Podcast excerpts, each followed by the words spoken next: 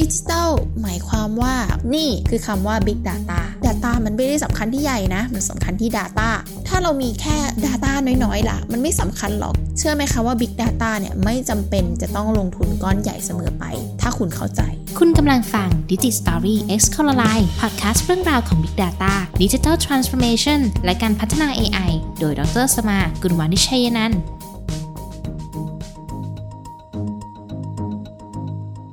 สวัสดีค่ะยินดีต้อนรับเข้าสู่ DigiStory X Collab นะคะเรื่องราวเกี่ยวกับปัญหาและอุปสรรคในการดำเนินโครงการ Big Data Digital Transformation และการพัฒนา เอ ไอ ค่ะสำหรับวันนี้เสียงของแป้งก็จะอูอีอูอีสักเล็กน้อยนะคะซึ่งจริงๆแล้วแป้งเพิ่งพบว่าตัวเองเป็นโรคภูมิแพ้อากาศค่ะเนื่องจากในช่วงที่ผ่านมานะคะเราเผชิญปัญหามลพิษทางอากาศซึ่งก็ก่อให้เกิดโรคต่างๆที่เกี่ยวข้องกับระบบทางเดินหายใจแป้งก็เป็นคนหนึ่งที่ค่อนข้างเซนซิทีฟกับมลพิษทางอากาศนะคะบางทีออกไปข้างนอกแล้วก็ได้รับสัมผัสควันหรือว่ามลภาวะก็กลับมามีอาการอย่างที่ได้ฟังอันนี้ละค่ะเรามาเข้าสู่หัวข้อของเรากันเลยนะคะหัวข้อของเราวันนี้คือห้าความท้าทายในการใช้ เอ ไอ สำหรับหน่วยงานภาครัฐค่ะหัวข้อวันนี้นะคะไม่ใช่หัวข้อที่แป้งคิดเองค่ะแต่เป็นหัวข้อที่แป้งวิเคราะห์มาจากบทความ Five Challenges for Government Adoption of เอ ไอ จาก World Economic Forum ค่ะที่ได้เผยแพร่ในช่วงเดือนสิงหาคมที่ผ่านมานี่เองนะคะห้าความท้าทายของภาครัฐในการใช้ เอ ไอ จะมีอะไรบ้างนะทุกวันนี้นะคะรอบข้างเราก็เป็น เอ ไอ มากขึ้นเรื่อยๆค่ะจนแม้กระทั่งตัวเราเองก็แยกไม่ออกซึ่งในบทความต้นแบบที่แป้งได้กล่าวถึงนะคะเขาได้บอกว่าการใช้ เอ ไอ ในหน่วยงานภาครัฐจะมีความล่าช้าและยุ่งยากมากกว่าหน่วยงานภาคเอกชนค่ะแต่ผลกระทบที่ได้นะคะหมายความว่าถ้าเกิดสมมติว่าเราพัฒนา เอ ไอ และใช้ เอ ไอ ได้นั้นอย่างสมบูรณ์แบบก็จะสามารถส่งผลในระยะที่ไกลกว่าแล้วก็กว้างกว่าสร้าง impact ได้มากกว่าค่ะสำหรับห้าความท้าทายในการประยุกต์ใช้ เอ ไอ ในหน่วยงานภาครัฐนั้นนะคะก็คือข้อที่หนึ่งการใช้ประโยชน์จากข้อมูลค่ะขึ้นชื่อว่าเป็นหน่วยงานของภาครัฐนะคะก็ถือว่าเป็นหน่วยงานที่มีขนาดใหญ่ทั้งในเรื่องขององค์กรและก็ในเรื่องของข้อมูลที่เก็บรวบรวมกันด้วยค่ะขึ้นชื่อว่าเป็นหน่วยงานภาครัฐก็ต้องมีสิทธิ์แล้วก็มีอำนาจในการสั่งการที่จะได้มาซึ่งข้อมูลที่เกี่ยวข้องกับหน่วยงานนะคะเพียงแต่ว่าข้อมูลที่ได้มาอาจจะเป็นข้อมูลที่มาจากหลายๆแหล่งข้อมูลมีรูปแบบการเก็บที่ไม่เหมือนกันทำให้ถ้าเกิดเอาข้อมูลมาแล้วนะคะไม่สามารถเชื่อมโยงได้ก็จะไม่สามารถใช้ประโยชน์ได้อย่างเต็มที่ค่ะและเป็นที่ทราบกันดีนะคะว่าการจะพัฒนา เอ ไอ ขึ้นมาได้จำเป็นจะต้องมี Big Data เป็นทรัพยากรหลักเสียก่อนดังนั้นหากภาครัฐไม่สามารถดำเนินการสร้าง Data Lake พัฒนา Big Data ได้ก็จะไม่มีทรัพยากรที่จะนำไปพัฒนาเป็น เอ ไอ ได้ค่ะเรื่องนี้นะคะมีตัวอย่างให้เราเห็นมากมายเลยค่ะในเรื่องของหน่วยงานภาครัฐที่มีกลไกในการได้มาซึ่งข้อมูลแต่ว่าไม่สามารถเชื่อมโยงข้อมูลและนำไปใช้ประโยชน์ได้เต็มที่นะคะไม่ว่าจะเป็นหน่วยงานสาธารณสุขค่ะที่ทุกวันนี้นะคะเราไปโรงพยาบาลไหนก็ตามเราก็จะต้องไปรีจิสเตอร์หรือว่าลงทะเบียนเป็นผู้ป่วยของโรงพยาบาลนั้นๆนะคะข้อมูลการรักษาพยาบาลของเราก็ไม่สามารถที่จะเชื่อมโยงกันได้ระหว่างกันได้มากนักค่ะปัญหาข้อที่สองค่ะคือเรื่องของบุคลากรที่มีทักษะเพราะเรื่อง เอ ไอ ถือเป็นเรื่องใหม่มากนะคะทั้งในเชิงของวิชาการแล้วก็ในเชิงของภาคปฏิบัติค่ะจริงๆแล้วก่อนหน้านี้นะคะก็จะมีวิชาของ Computer Science หรือว่า Operation Research ที่มีการเรียนกลไกการสร้าง เอ ไอ มาหลายปีแล้วเพียงแต่ว่าในยุคก่อนหน้านี้ระบบคอมพิวเตอร์ค่ะยังไม่สามารถพัฒนามาให้เท่ากับทัดเทียมได้กับทุกวันนี้นะคะและพอมาในยุคที่คอมพิวเตอร์เนี่ยพัฒนามาได้ไกลแล้วค่ะกลายเป็นว่าการเข้าถึงข้อมูลแล้วก็การประมวลผลเนี่ยทำได้สะดวกแล้วก็รวดเร็วมากขึ้นนะคะก่อให้เกิดเป็น เอ ไอ ขึ้นมาได้อย่างง่ายดายขึ้นค่ะแต่อย่างไรก็ตามนะคะ เอ ไอ อยู่ดีๆจะเกิดขึ้นได้เองก็คงเป็นไปไม่ได้ก็คงต้องมีคนที่มีความเข้าใจและสามารถพัฒนา เอ ไอ ให้เกิดขึ้นได้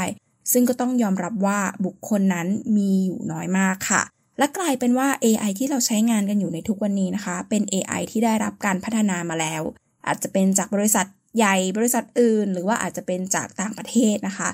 ในมุมการใช้งานค่ะถ้าเกิดใช้งานอย่างเข้าใจก็จะไม่มีปัญหาอะไรนะคะแต่ถ้ามองในมุมของโครงสร้างพื้นฐานของประเทศค่ะการที่เราใช้ เอ ไอ จากบริษัทต่างชาติมากๆเข้าหรือว่า เราข้ามไปสู่ความสำเร็จในการใช้โปรแกรมเลยโดยที่เราไม่ได้เป็นนักพัฒนาค่ะมันก็ทำให้ระบบ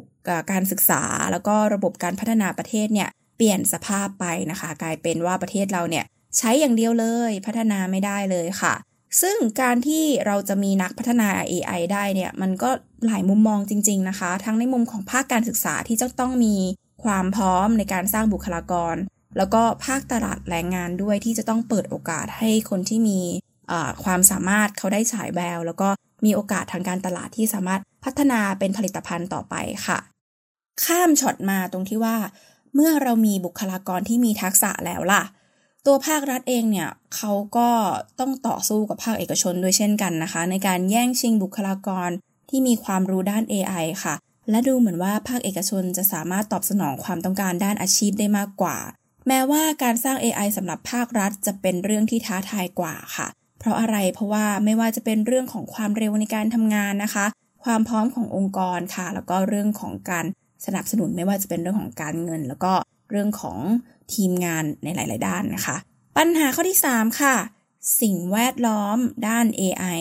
เพราะว่าจะสร้าง เอ ไอ ขึ้นมานะคะไม่ว่าจะเป็นโครงการในลักษณะใดก็ตามไม่ใช่ว่าเรามีแค่คอมพิวเตอร์เรามีแค่บุคลากรแล้วนะคะก็สามารถสร้าง เอ ไอ ได้ผิดเลยค่ะความเป็นจริงแล้วเนี่ยเราต้องมีระบบอื่นๆที่เกี่ยวข้องด้วยค่ะไม่ว่าจะเป็นระบบประมวลผลระบบในการเก็บข้อมูลระบบในการเชื่อมข้อมูล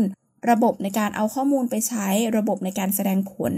และระบบในการมอนิเตอร์เพื่อบำรุงรักษาต่อไปค่ะจริงๆแล้วเนี่ย เอ ไอ กับ Big Data มีความเกี่ยวข้องกันอย่างตรงไปตรงมาเลยนะคะเพราะว่า Big Data เป็นทรัพยากรที่เอาไว้ใช้สร้าง เอ ไอ ค่ะแต่ว่าด้วยความที่ว่ามันเป็น Big Data เนี่ยมันก็จะมีข้อมูลที่ค่อนข้างกระจัดกระจายแล้วก็หลากหลายแล้วก็มีโครงสร้างที่แตกต่างกันอาจจะเป็น Structured Data หรือ Unstructured Data ก็ได้คนที่เข้ามาปิดแก็ปตรงนี้นะคะก็คือคนที่เข้ามาเชื่อมโยงข้อมูลคนที่ทำให้ข้อมูลเนี่ยพร้อมใช้ก็จะเรียกว่า data engineer แล้วก็คนที่สามารถสร้างโมเดลนะคะก็จะเรียกว่า data scientist นะคะทั้งหมดนี้ก็เป็นส่วนประกอบของการสร้าง เอ ไอ ค่ะหลายคนมองว่าอ๋อจะเป็นนักพัฒนา เอ ไอ ก็เป็น เอ ไอ developer คำว่า เอ ไอ developer เป็นคำที่กว้างมากๆเลยนะคะต้องถามว่าจะเป็น เอ ไอ developer ในภาคไหนในส่วนไหนของระบบระบบการบริหารข้อมูลระบบการประมวลผลข้อมูลระบบการสร้างหน่วยงานของการกระทำระบบของการเปลี่ยนสภาพจากเสียงมาเป็นภาพระบบ voice recognition หรือว่าระบบ text mining อ่ะอย่างเงี้ยนะคะซึ่งทั้งหมดเนี่ยก็มีวิชาเรียนหรือว่ามีบุคลากรที่มีทักษะที่เกี่ยวข้องที่แตกต่างกันไปนะคะแค่เรื่องบุคลากรที่มารวมกลุ่มกันเพื่อพัฒนา เอ ไอ เนี่ยก็ฟังดูยุ่งเหยิงละเพราะว่าต้องใช้หลายท่านมากๆเลยนะคะเข้ามามีบทบาทเมื่อมันเป็นโครงการขึ้นมาแล้วอะค่ะสิ่งแวดล้อมที่จะต้องช่วยกันก่อสร้างให้มันเกิดขึ้นมาได้เนี่ยมันยุ่งเหยิงกว่านี้อีกนะคะไม่ว่าจะเป็นเรื่องของการอนุมัติงบคนที่อนุมัติงบก็จะเป็นผู้บริหารใช่ไหมคะเพราะฉะนั้นผู้บริหารก็จะต้องมีความเข้าใจและเห็นคุณค่าในการสร้าง เอ ไอ ด้วยดังนั้นสิ่งแวดล้อมสำหรับการสร้าง เอ ไอ สำหรับหน่วยงานที่ใหญ่มากๆก็จะมีความซับซ้อนมากกว่าหน่วยงานที่เล็กลงค่ะและเมื่อเป็นภาครัฐซึ่งต้องดูแลบริหารทั้งหมดทั่วประเทศเลยนะคะก็ต้องเรียกว่าก็ถือเป็นองค์กรองค์กรหนึ่งที่ใหญ่มากๆเลยต่อให้เราจะทำโครงการเล็กๆในหน่วยงานภาครัฐนะคะก็ดูจะซับซ้อนมากกว่าการทำงานโครงการคล้ายๆกันในหน่วยงานเอกชนค่ะเพราะฉะนั้นการที่จะสร้างสิ่งแวดล้อมที่เหมาะสมสำหรับการสร้าง เอ ไอ ในหน่วยงานของภาครัฐก็จะยากกว่าในหน่วยงานของเอกชนนะคะแต่ไม่ได้หมายความว่ามันทำไม่ได้นะคะเพราะว่าก็มีหลายๆประเทศที่เขาทำได้ไม่ว่าจะเป็นประเทศจีนที่มีประชากรมากเหลือเกินค่ะหรือจะเป็นประเทศสิงคโปร์ที่มีประชากรน้อยกว่าเราอีกนะคะเขาก็ทำได้เช่นเดียวกันเราก็จะต้องสามารถทำได้ค่ะข้อที่สี่ค่ะวัฒนธรรมการแบ่งปันและการถ่ายทอดเมื่อพูดถึงเรื่องข้อมูลแล้วนะคะก็ต้องเรียกว่าปัญหาหนึ่งที่เป็นอุปสรรคใหญ่มากเลยขององค์หน่วยงานภาครัฐค่ะคือปัญหาการหวงแหนข้อมูลและมันเป็นข้อจำกัดในการใช้ประโยชน์จากข้อมูลอย่างมากค่ะซึ่งปัญหานี้สามารถโดยการใช้ data governance และการใช้ data privacy ค่ะหน่วยงานภาครัฐหรือว่าเป็นหน่วยงานที่ขึ้นชื่อเรื่องของการหวงแหนข้อมูลนะคะแต่ว่าถ้าเกิดเรามองในมุมที่เราเป็นพนักงานของภาครัฐเนี่ย มันก็มีเหตุผลนะคะที่เขาจะห่วงแหนข้อมูลเพราะว่าการทำงานในภาครัฐเนี่ยส่วนใหญ่จะเป็นการทำงานในลักษณะของ waterfall หรือว่าสั่งงานเป็นลำดับขั้นมันทำให้กลายเป็นว่ามีลำดับขั้นในการที่จะบริหารงานแล้วก็บริหารข้อมูลแล้วก็สั่งการเพราะฉะนั้นใครล่ะคะที่จะกล้าเอาข้อมูลของตัวเองไปให้คนอื่นโดยที่นายไม่สั่งแต่ว่าจะไปรอให้นายสั่งบางทีมันก็เสียเวลามากเกินไปจนบางทีนายเขาก็ไม่สามารถที่จะมาลงรายละเอียดได้นะคะแต่ถ้ากล่าวแบบตรงไปตรงมาเลยนะคะการที่ข้อมูลจะส่งผ่านให้กันได้อย่างรวดเร็วแล้วก็อย่างมีประสิทธิภาพเนี่ยคงต้องอาศัยการสั่งการจากเบื้องบนค่ะถ้าเกิดเบื้องบนสั่งต้องทำให้ได้ดังนั้นส่วนตัวแล้วแป้งคิดว่าการมี data governance และ data privacy จะช่วยให้นิสัยหรือว่า culture การหวงแหนข้อมูลเนี่ยลดลงได้นะคะไม่ว่าจะเป็นหน่วยงานภาครัฐหรือว่าหน่วยงานเอกชนด้วยค่ะอย่างไรก็ตามเนี่ยสิ่งเหล่านี้มันเป็นสิ่งใหม่นะคะอาจจะต้องช่วยกันสร้างความเข้าใจค่ะแล้วก็ให้ความรู้ที่ถูกต้องเพื่อสามารถถ่ายทอดเป็นองค์ความรู้ใหม่ๆให้กับผู้เกี่ยวข้องในวงกว้างได้ค่ะ Data Governance คืออะไร Data Governance คือการที่เราสามารถรู้ได้ว่าคนแต่ละคนสามารถเข้าถึงข้อมูลในลำดับได้ขนาดไหนนะคะอย่างเช่นบางคนสมมุติเป็นหมออย่างเงี้ยค่ะอาจจะสามารถที่จะไปดึงข้อมูลรายละเอียดการป่วยของประชากรได้แต่ไม่สามารถลงลึกถึงว่าประชากรคนนั้นเป็นใครหรือว่าลงลึกได้ว่าโรงพยาบาลไหนเป็นโรงพยาบาลเจ้าของไข้นะคะแต่ในขณะเดียวกันกระทรวงสาธารณสุขค่ะคือคนที่เป็นเจ้าของข้อมูลนะคะก็อาจจะสามารถวิเคราะห์รายละเอียดได้ลึกมากกว่านั้นเนื่องจากว่าบางทีมันอาจจะต้องมีการวางนโยบายของแต่ละจังหวัดเพราะว่ามันก็คงมีโรคในแต่ละจังหวัดที่ไม่เหมือนกันช่วงเวลาไม่เหมือนกันนะคะสภาพภูมิอากาศสภาพภูมิศาสตร์ของจังหวัดก็ไม่เหมือนกันดังนั้นเนี่ยทางหน่วยงานของกระทรวงสาธารณสุขอาจจะมีอ่า analyst หรือว่านักวิเคราะห์ที่เข้ามาดูข้อมูลตรงนี้ได้ในเชิงลึกมากกว่าคุณหมอที่ดึงข้อมูลจากข้างนอกค่ะส่วน data privacy นะคะหลายคนอาจจะมองว่ามันคือกฎแต่ความเป็นจริงเนี่ยมันเป็นเรื่องของเทคโนโลยีด้วยก็คือว่าเราจะสามารถเซตหรือว่าตั้งค่าทำอย่างไรให้ข้อมูลที่เราดูแลอยู่นั้นมีความปลอดภัยไม่สามารถที่จะเผยแพร่ในวงกว้างได้ถ้าเกิดว่าเราไม่ต้องการนั่นเองค่ะปัญหาข้อที่ห้านะคะคือปัญหาเรื่องของกลไกการจัดซื้อจัดจ้างที่มีข้อจำกัดค่ะส่วนใหญ่แล้วภาครัฐจะมีระบบจัดซื้อจัดจ้างที่สามารถให้คนนอกเข้ามาเสนองานและส่งมอบงานได้นะคะในขณะที่การพัฒนา เอ ไอ เนี่ยควรจะเป็นระบบที่ถูกต้องได้รับการดูแลแล้วก็ได้รับการพัฒนาอย่างต่อเนื่องกลายเป็นว่าเมื่อส่งมอบงานกันแล้วเราไม่มีการพัฒนาต่อเมื่อถึงเวลาที่ เอ ไอ ตัวเดิมเนี่ยไม่ตอบโจทย์นะคะก็กลายเป็นว่า เอ ไอ ตัวนั้นเนี่ยหมดอายุไปเลยไม่สามารถที่จะนำมาใช้ได้อีกเลยซึ่งความน่ากลัวมันไม่ได้อยู่ที่ว่า เอ ไอ หมดอายุอย่างเดียวนะคะความน่ากลัวมันอยู่ที่ว่าแล้วผู้เกี่ยวข้องหรือผู้ใช้งาน เอ ไอ นั้นน่ะเขารู้หรือเปล่าว่า เอ ไอ หมดอายุแล้วต้องได้รับการเทรนด้วยชุดข้อมูลใหม่ๆแล้วค่ะซึ่งระบบการจัดซื้อจัดจ้างเนี่ยค่อนข้างกระจัดกระจายแล้วก็ไม่มีความต่อเนื่อง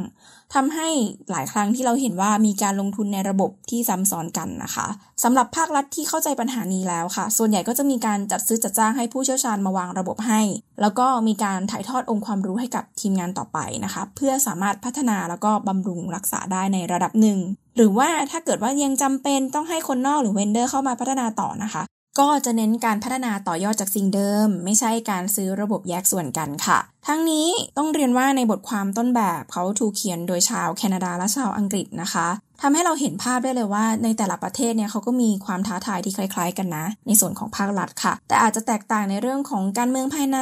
นโยบายบางอย่างแล้วก็วัฒนธรรมการทำงานแต่ว่าแม้ว่าจะเป็นความท้าทายนะคะแต่ว่าไม่ได้หมายความว่ามันจะเป็นข้ออ้างที่ทำให้เราหยุดพัฒนาเพียงแต่ว่าในแต่ละประเทศเนี่ยก็จะต้องปรับตัวเองให้เข้ากับยุคสมัยที่เปลี่ยนแปลงไปค่ะในฐานะที่เป็นคนหนึ่งที่ทำงานในเอ่อขอบเขตของการพัฒนาเทคโนโลยีนะคะก็อยากก็จะขอตั้งข้อสังเกตขอบเขตในการทำงานด้านการพัฒนาเทคโนโลยีส่วนของภาครัฐในประเทศไทยสักเล็กน้อยค่ะคือลักษณะการทำงานมีการทำงานแบบลำดับขั้นตอนหรือว่าที่เรียกว่า waterfall นะคะเป็นการทำงานที่สั่งการไว้ก่อนหน้านี้ค่ะแล้วแม้ว่าเทคโนโลยีจะเปลี่ยนแปลงไปมากแค่ไหนหรือว่ามีความต้องการเพิ่มขึ้นอย่างไรต้องการแก้ไขมันจริงๆก็ไม่สามารถทำได้เนื่องจากว่าจะส่งผลในทางลบกับผู้เกี่ยวข้องที่ได้ออก ที โอ อาร์ นั้นไปแล้วซึ่ง ที โอ อาร์ นี้ถือเป็นการสั่งการในตอนแรกค่ะลองพิจารณาดูนะคะสมมติใน ที โอ อาร์ บอกว่าเราจะออกแบบระบบ Big Data ที่เก็บข้อมูลสิบเทราไบต์ แต่ในความเป็นจริงตอนนี้เรายังมีข้อมูลเพียงหนึ่งเมกอยู่เลยกลายเป็นว่าเราต้องออกแบบระบบสำหรับสิบเทพอผ่านไปสักหกเดือนเราพบว่าข้อมูลเราไปไม่ถึงสิบเทหรอกอาจจะได้แค่หนึ่งกิกแต่เราก็ไม่สามารถไปแก้ไข ที โอ อาร์ ที่เขียนเอาไว้แล้วเราก็ต้องพัฒนาระบบที่สามารถรองรับสิบเทให้ได้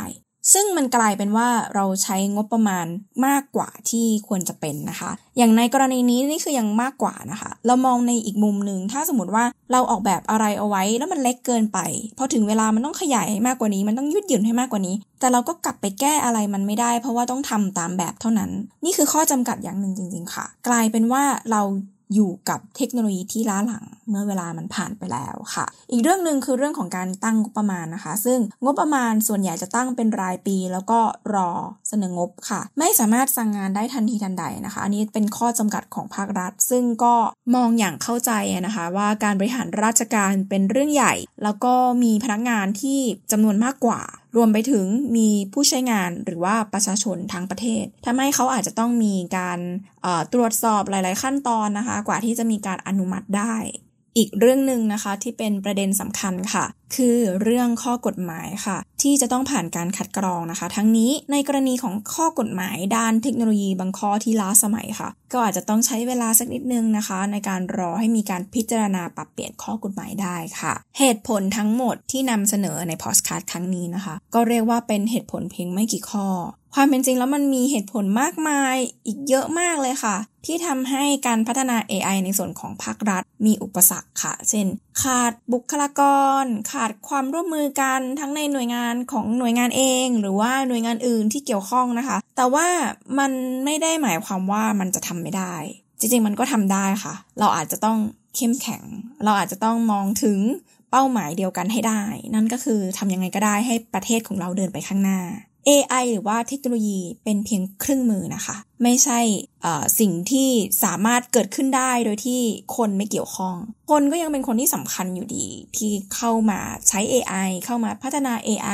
ดังนั้นเนี่ยหน่วยงานทุกหน่วยงานองค์กรทุกองค์กรนะคะถ้าคุณจะใช้ เอ ไอ คุณก็ต้องต้องกลับมาคิดก่อนว่าบุคลากรของคุณคนของคุณและคนที่เกี่ยวข้องเขาเข้าใจเขาเขาอินกับมันแล้วเขาพร้อมที่จะเปิดใจและเดินหน้าไปด้วยกันมีเป้าหมายด้วยกันแล้วหรือยังค่ะในช่วงชีวิตของเราทุกคนนะคะเราก็คงพบเจอกับการเปลี่ยนแปลงในหลายๆด้านในทุกยุคทุกสมัยนะคะยุคก่อนหน้านี้ไม่มีรถก็มีรถยุคก่อนหน้านี้ไม่มีโทรศัพท์ก็มีโทรศัพท์ค่ะมาถึงยุคนี้นะคะเราใช้ เอ ไอ เราใช้สมาร์ทโฟนเราใช้ Data ในการพิจารณาตัดสินใจซึ่งมันไม่ใช่เรื่องที่ยากถ้าเราจะปรับตัว